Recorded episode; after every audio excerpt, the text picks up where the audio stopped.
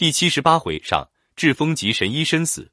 汉献帝建安二十五年，曹操预感死期将至，写了一篇遗令，是这样说的：“吾夜半觉小不佳，至明日引周汉出服当归汤。”他知道不久人事，便在这篇遗嘱里特别提到吾婢妾与妓人皆勤苦，使着铜雀台善待之。还说诸舍中无所为，可学作祖吕迈也。也只有曹操这样一个性情中人能想得到的。他不要求他们为他殉葬，还嘱咐他们做一些女红手艺，挣一点脂粉钱。更要求在他的坟墓中无藏金玉珍宝，可见他此时又是充满诗人气质的人了。特别是他要求葬毕便除服，马上结束礼仪，正常工作。尤其那些骑将兵屯戍者，皆不得离屯部。有司各帅乃直，天下尚未安定，未得尊古也。他实际上还是以国家为重、政治第一的统治者。他在遗令中写道：“吾死之后，葬于邺之西冈上，与西门豹祠相近。”看来他以为民除害的西门豹为知己，也就了解干戈一生的曹操其英雄气概所在了。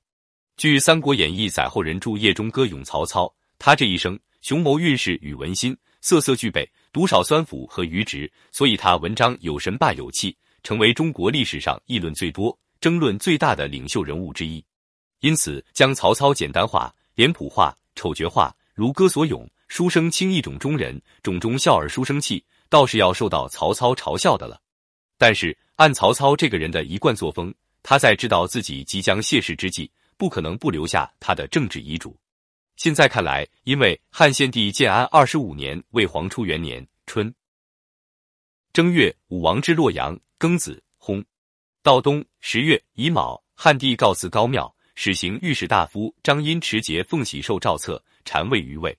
显然，曹丕急于善待。大违背于曹操的原意。孙权称臣以后，曾经拍过曹操马屁，让他废了汉献帝刘协，自己称帝。曹操看到上书，哈哈大笑。他说：“是而御史无居炉火上耶？”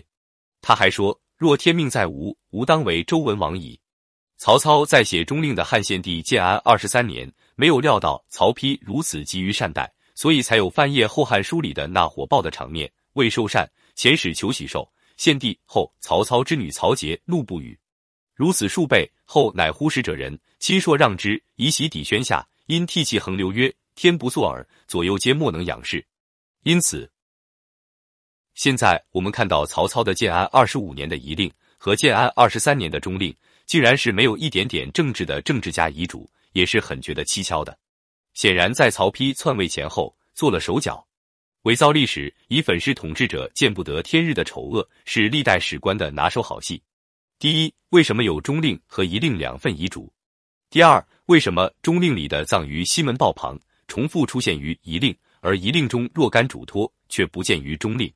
第三，中令早于遗令两年，曹操的神智和精力当好过临危之时，为什么中令几无任何实质内容，而遗令却事无巨细，悉皆生活琐碎？很清楚。死人要为活人服务，一切不利于曹丕禅代的文字都得消灭的无影无踪，哪怕是他父王曹操的遗嘱，也要改的符合统一的口径，一点痕迹也不能露出来。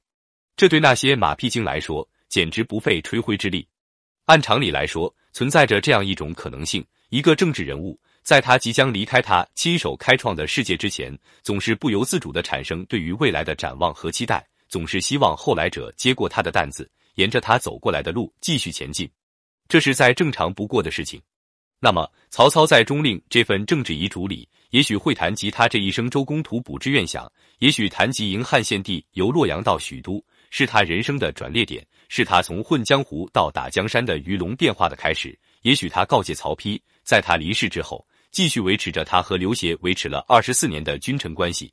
这也是曹丕的姐姐，也许是妹妹，敢于发飙、敢于咒骂的原因。